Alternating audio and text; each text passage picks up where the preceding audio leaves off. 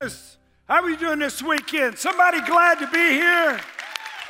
It is great to see you. You picked an incredible weekend. I am so excited about worship this weekend. It's already been off the chart. Welcome to every one of our campuses. And you need to know something. We love you. We are one house with a lot of rooms, one church with a lot of locations. God behind bars. So proud of you, men. Your faithfulness, man, how you serve God. Come on, faith promise. Let's welcome God behind bars online, all of our campuses. And again, I want you to hear something. I am so proud of you and love you. Michelle and I are thrilled. We just celebrate what God is doing. Our theme for this year is Luke chapter 4, verse 18 and 19. The Spirit of the Lord is upon me because he has anointed me to preach the gospel to the poor, proclaim release to the captive, recovery of sight to the blind, to set free those that are oppressed, and proclaim the favorable year of the Lord. He said to, to just proclaim the captives. See, here's the deal when Jesus died on the, on the cross and rose from the grave, he unlocked every prison door that you and I could ever face. So we proclaim, we listen, we proclaim freedom because the door is unlocked. The door has been, has been, has been won, purchased by Jesus. Many times we just don't see or realize that we can walk out in freedom. But I'm telling you, it is for freedom that Christ has set us free. Our heart for you, my heart as your pastor, is freedom. And one of the absolute greatest prisons that we have, any of us, we've all been in, is the prison of finances. Would y'all agree with that? Anybody ever been stuck in that prison, that cell? Come on, come on, don't be, come on, don't lie. We don't want to lose the anointing. Any area that you want deliverance in, any area that you want to walk in freedom, the first thing you do is God, put God first in that area. Matter of fact, it's our number one value at Faith Promise. We put God first. So, any area that you need deliverance, any area that you need to walk in freedom, well, I don't care if it's your marriage or your health or your finances or your ministry, with your kids, with relationships, vocationally, whatever it is, if you will put God first, you can walk in freedom. Now, let me just go ahead and give you a, a dis- disclaimer right up front. A lot of the content for this weekend's message I got from a friend of mine, Robert Morris. He's the pastor of Gateway Church in Dallas, Texas, an incredible Bible communicator. I believe the greatest teacher alive when it comes to finances.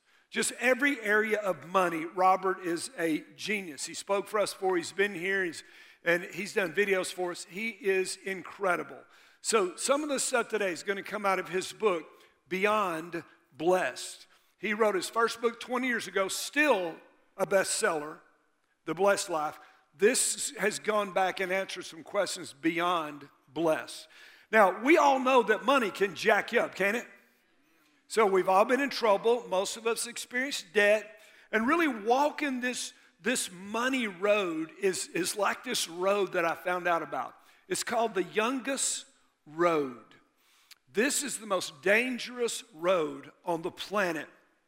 This road is 45 miles between Bolivia's capital, La Paz, and Coriza in the Andes Mountains mountains. It is 45 miles, sheer cliffs, no guardrails. It is called Estrada de Muerte, the road of death.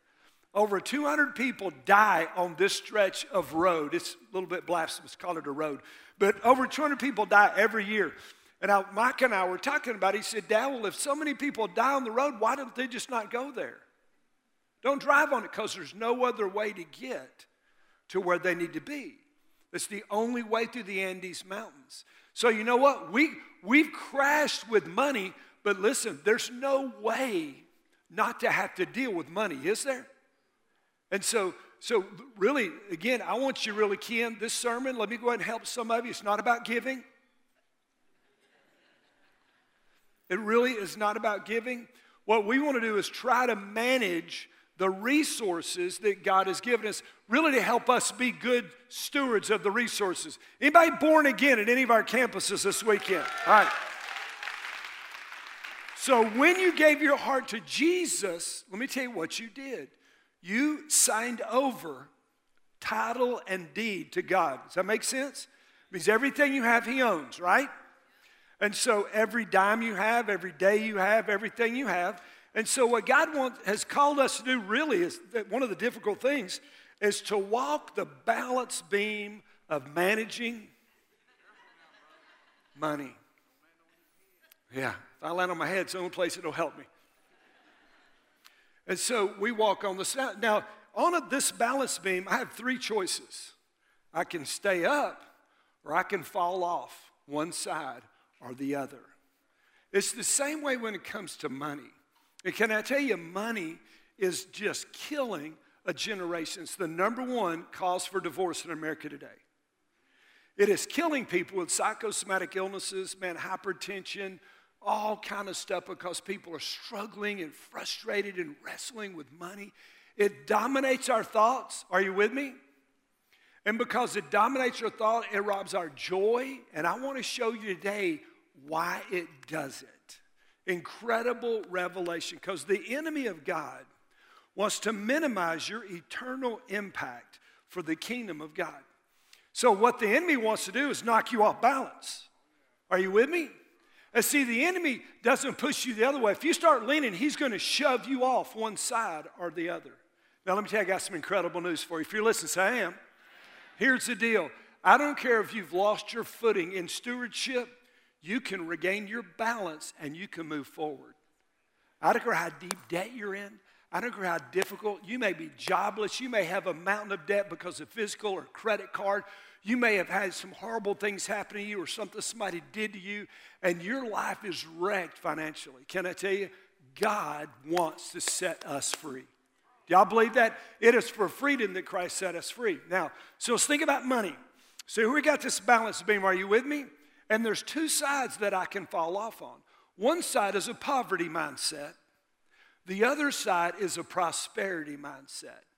See, poverty mindset has been with us since the church has been. People have fallen off this side of the balance beam for two millennia. Again, prosperity over here, poverty over here. See, they have been promising God for centuries. See, there, by the way, there's an insidious demonic spirit that wants to push you off one side or the other. Can I tell you, last week when I preached a message on generosity, I saw that spirit raise its ugly head. And some of you felt the battle that was going on. So, so the enemy wants to push us over here, which is, which is poverty. Again, that's the history of the church. Christians have promised God, I'll be poor. Because they believed if they were poor, God would, God would be pleased with that. And why wouldn't they believe that after all? Think about the Gospels. Jesus told the rich man, Go sell everything you have and come and follow me. Jesus said it's easier for a camel to go through the eye of a needle than a rich man to enter the kingdom of heaven. Jesus said money is the root of all evil. And Jesus said, Blessed are the poor. Or did he? See, those are some extraordinarily common misconceptions that Christians have always had. Generations have thought material possessions are evil.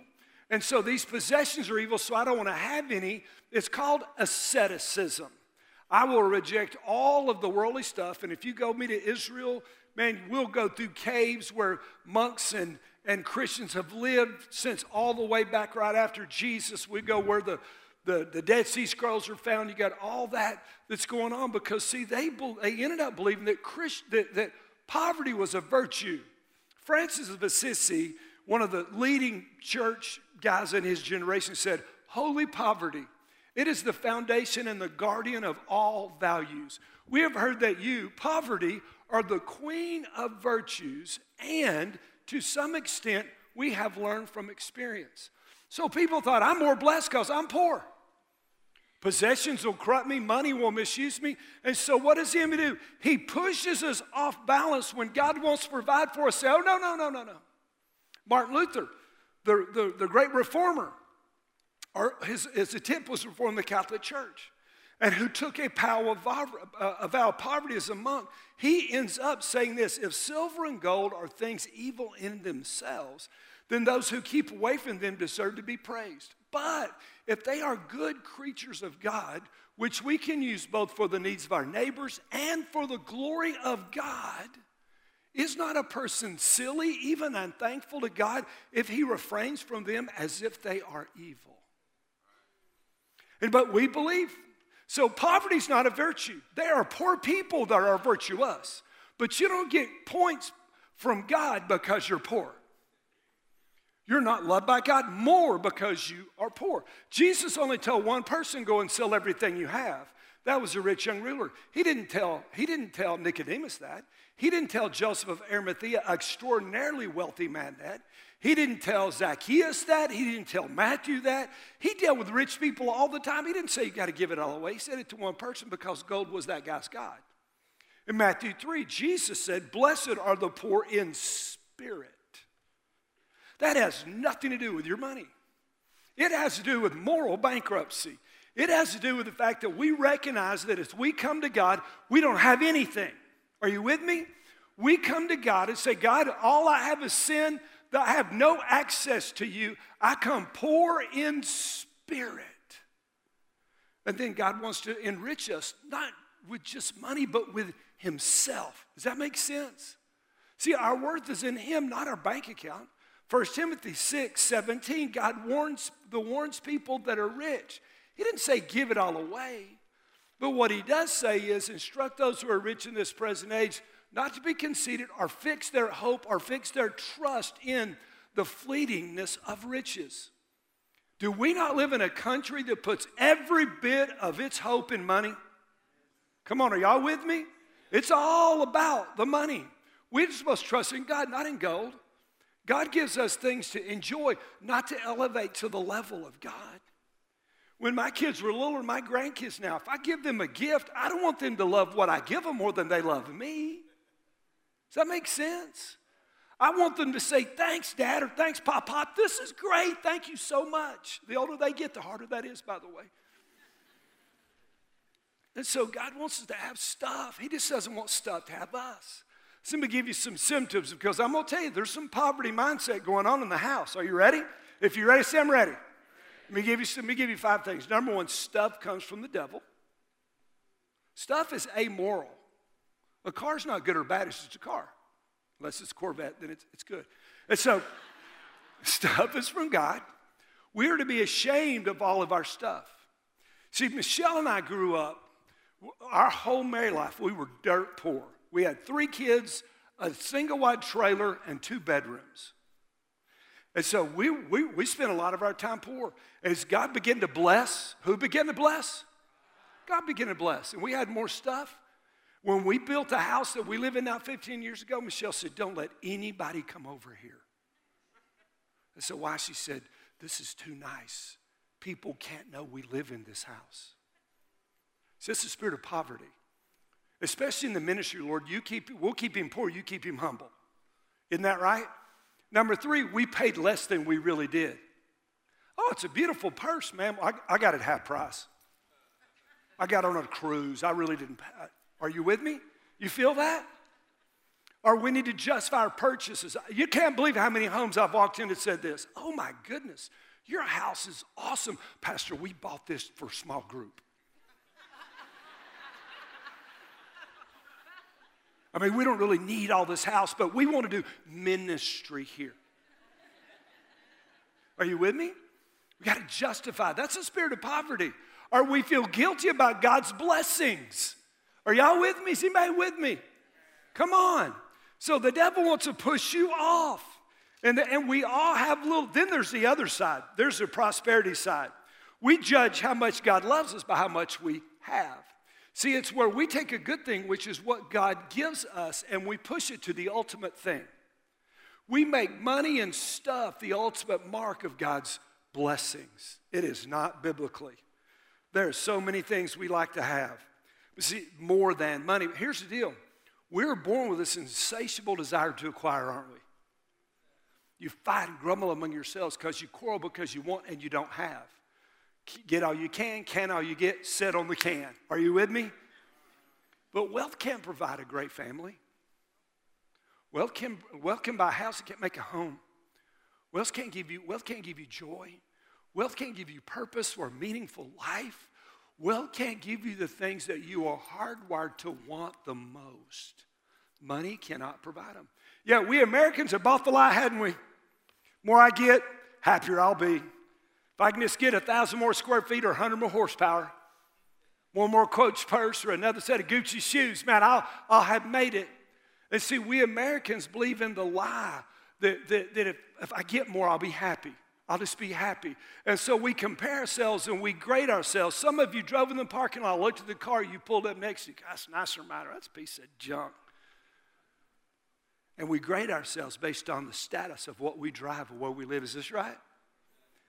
Believing it's gonna, it's gonna bring us purpose or significance or joy. So you know what we do? Because it doesn't, we will spend ourselves into debt because we believe it'll give it to us. See, Mark 4:19, Jesus talked about the things that choked out the word of God. One of those things he said was the deceitfulness of riches. What is a deceit but a lie? So the devil wants to push you off this side into, into prosperity, materialism. It's even saying, God blesses me, He wants me to have tons of stuff. So, really, what I want God is what I can get, not for who He is. Does this make sense? Now, see, the spirit of materialism is strong in America. Is that right?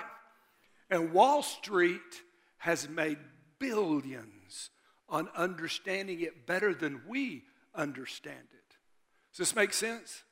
See, marketing, if you're not careful, can make you discontented. And marketing is brilliant. I use Instagram and I'll pull Instagram up, and there's Pete pastors, friends of mine I follow, and some car places and some hunting things. And I'll pull it up and I'll scan. By the second one, it's an, it's an advertisement. Are you with me? There's never anything on there I don't want. Never once have they advertised to me a purse or a pair of earrings. Oh no. It's a bow, it's, a, it's something nice. It's, why? Because they know, now they know us. And what marketing do, if we're not careful, what marketing will do will, is make us ungrateful and unthankful and discontented, so we have to be, have more to be happy. 1 John 2 16, what is it? The lust of the flesh, the lust of the eyes, and the boastful pride of life. That's the flesh. Those that walk in the flesh, Romans 8 8, can't please God. But what happens, the enemy pushes it on. And so Wall Street's making millions because they want you to believe that your net worth is all, your self worth is all about your net worth, and there is no comparison. The spirit of materialism, I love, I love what Robert Morris said. He said, The spirit of materialism leaves us miserable, alienated from others, and separated from God, alone in every way. See, it promises, but it cannot provide. It throws bait, but it never gives. And the enemy of God doesn't care which side of this beam you fall off of. You can fall back into poverty, you can fall in prosperity. Both sides keep your focus off Jesus. He just wants you to fall. He wants to keep you from great financial stewardship. Because if you're over here in poverty, you're proud because you're poor. If you're over here in materialism, your focus is on more. Either way, your focus is on Jesus and looking down, not looking up. Does this make sense? Is anybody with me? Which leaves us no contentment, no joy, the things that Jesus bought on the cross, no victory, no freedom, and there is and there is a spirit, an insidious demonic spirit that's behind all this. Are you ready? If you're ready, say I'm ready. It's called the spirit of mammon. M A M M O N. Jesus said in Matthew chapter 6, verse 24, you cannot serve how many masters? Either you will hate one and you will love the other, or you will be devoted to one and despise the other. You cannot serve God and mammon. Now, the New American Standard says wealth. Most new translations translate the word wealth. The Greek word is mammonas, which, is, which is, comes from an Aramaic word, mammon, which means treasure or riches. Now, if Jesus wanted to say money, there in verse 24, he would have used the same word he used in Mark 4:19, the deceitfulness of riches. That's not the word he uses. He uses another word in, in, in Matthew 6:24, which is mammon. Does this make sense? See, Mammon was the Chaldean god of riches. And Mammon wants to be, look, look up here, listen. Mammon wants to be served. And do you know what most of us, blood bought, spirit filled children of God, do? We serve Mammon. And Jesus said, see, there's this why this is a spiritual war between both. Because Mammon has been exploiting our greed and our envy and our fear that we won't have enough for all of recorded history. Does this make sense? Now, the word Babylon, which is the capital of Chaldea, Babylon derives its, its, its name from Babel, which is the Tower of Babel. You go back to, the, to Genesis chapter 11, you'll see those people were all together and had all things in common, and they were prosperous, and they started making these fires, and they started making these bricks, and they're building a tower, and they said, We'll build a tower to God because we don't need God. We will shake our fists in the face of God. See, they didn't think they needed God because they had all bowed down to mammon. And Jesus said, You cannot serve me and him at the same time. Does this make sense? Again, if it was just money, Jesus would have said that. But our Lord understands the invisible, unseen forces of spiritual warfare and mammon is out there. It's a spiritual war that every one of us faces when we turn two and they put us in the nursery mine, mine, mine, mine, mine. I don't want those 24 toys that are in a pile. I want the one she has. Are you with me? I want the one he has. And so we've got to understand that Jesus is the Lord of our lives, not the spirit of mammon. Mammon promises but never provides. See, how many purchases have you made thinking, man, when I get this, whoo, and you get it. Boy, you're excited. That's a new car, fine Corinthian leather, it smells new. It's nice, it's not a scratch on it. You say, I'll never let anybody ride in it. Never gonna get a scratch on it. I'll wash it every day. Woo! Then you put your kid in the back seat and he projectile vomits all the way into the front seat. About four months later, there's french fries everywhere, ketchup things squirted into the carpet. Somewhere on the line, somebody's dropped a thing of milk, some kid, and it smells like somebody pooped in the back seat. You hear that? God saying yes. So here's. Here's the deal. Now, now, now let me, now, I want you to understand. L- listen, listen. Mammon is a type of a spirit of the Antichrist. Now, if you go into Revelation, some of you have been on church a long time, some of you haven't. But if you go back and you look at the seven years of tribulation in the book of Revelation, Satan will be personified, he'll be worshiped, and he will, he will lead the world. And do you know how Satan will control the world? economically. Because if you don't take the mark of the beast, you will not be able to buy and or sell. So how is the devil stayed in control of the cultures? He does it economically. Does this make sense? And here's what we do. Listen, come on, look, look up here. Man, tons of us got kids. And we, without even thinking about it, teach our kids that money's the answer to all their problems. Well, you got to go to school. You got to make good grades so you can do what? Get in college so you can do what? Get a good job. 51% of millennials with college degrees are underemployed. But you got to go do that so you can so you can make good money, so you can provide for your family. You can get all this stuff. And we're saying, well, how come millennials don't want that?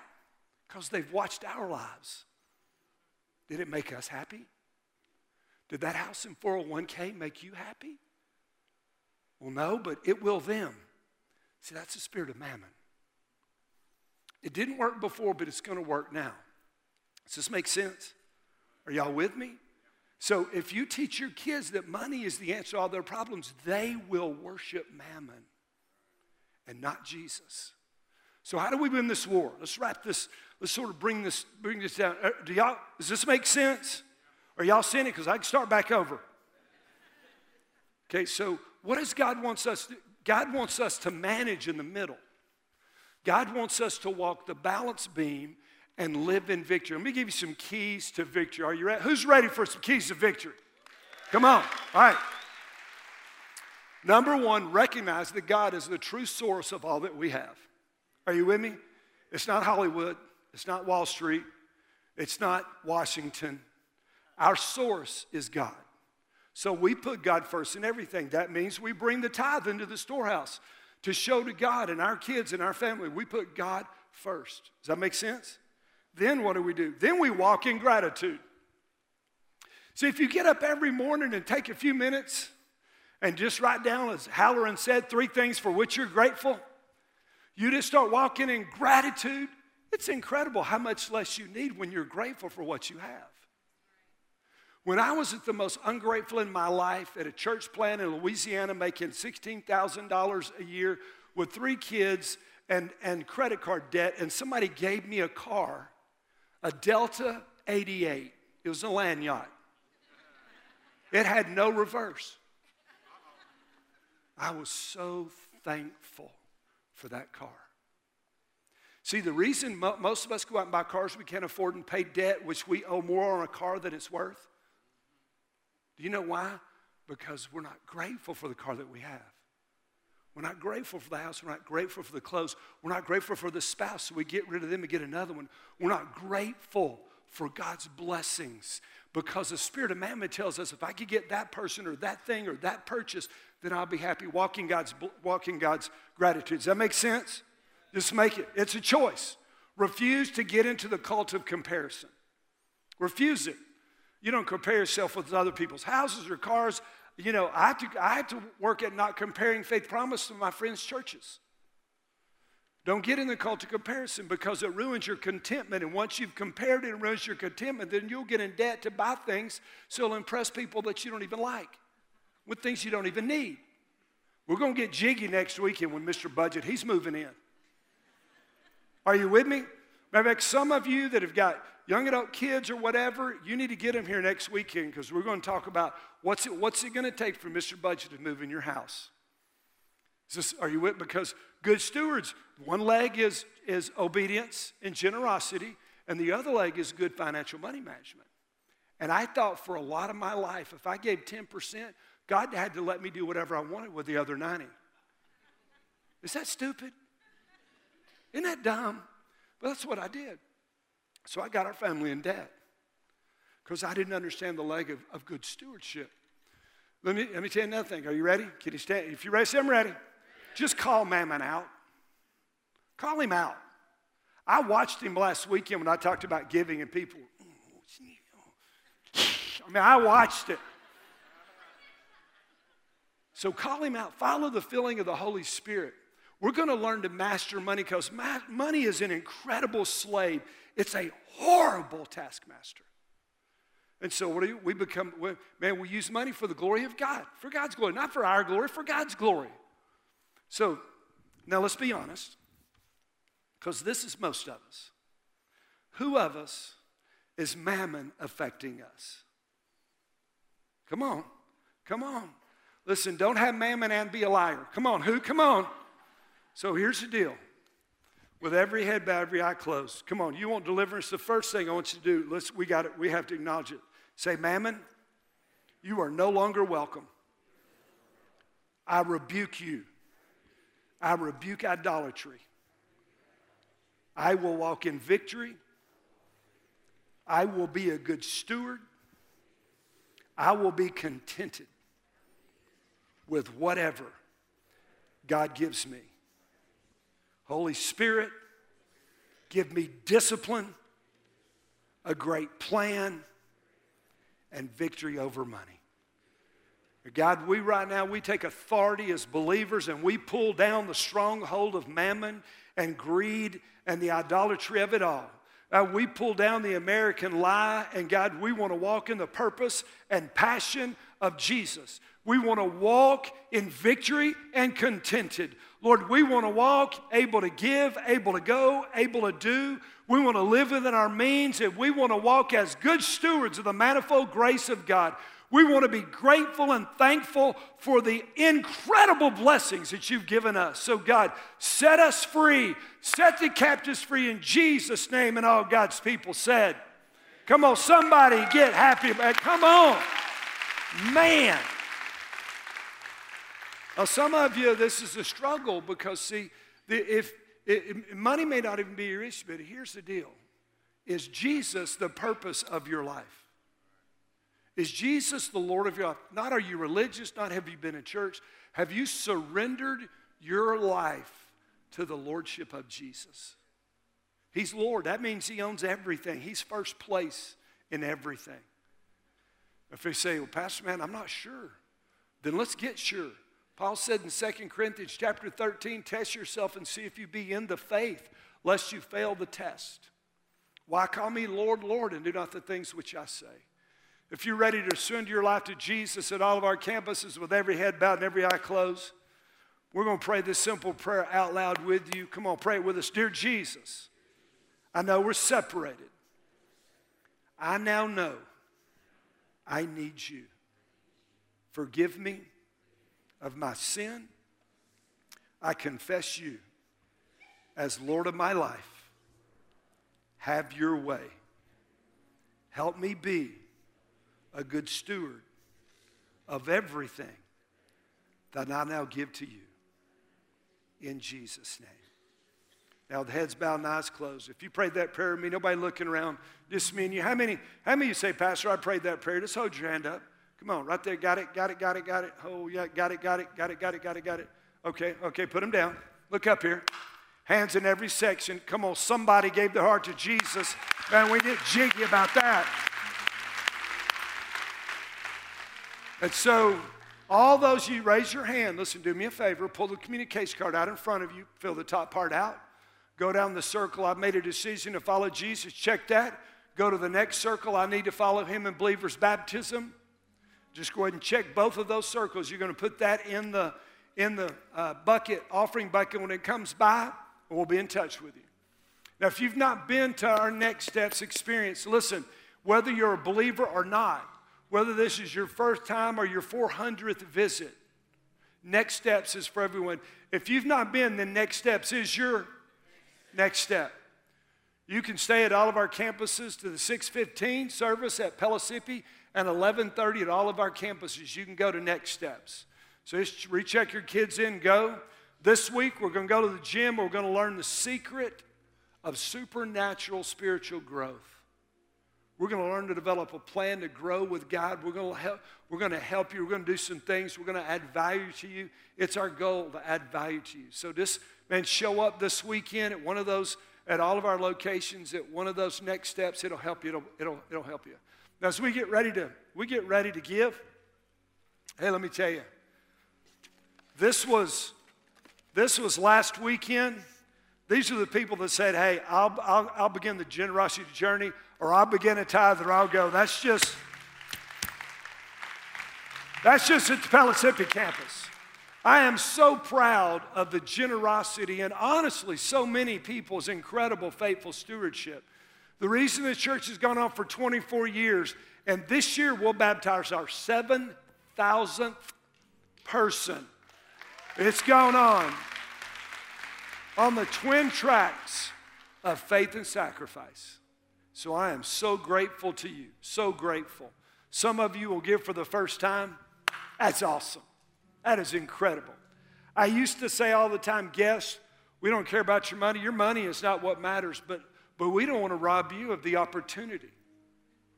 We didn't invite you here so you give money. We invited you here. But listen, I used to say it, and then I thought, if I believe that people are blessed to give, why would I tell visitors we don't want you blessed? Amen? Come on, do we believe people are blessed?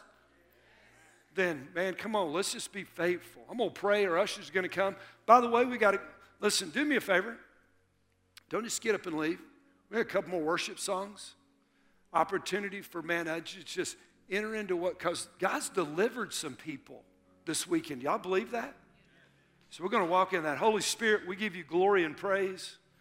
Father, you're doing incredible work. We pray that you will bless every single person, the very first time giver, those kids that are given and promised kids, people that have joined the generosity journey, people that have made a commitment to rebuke mammon and make Jesus Lord of their lives.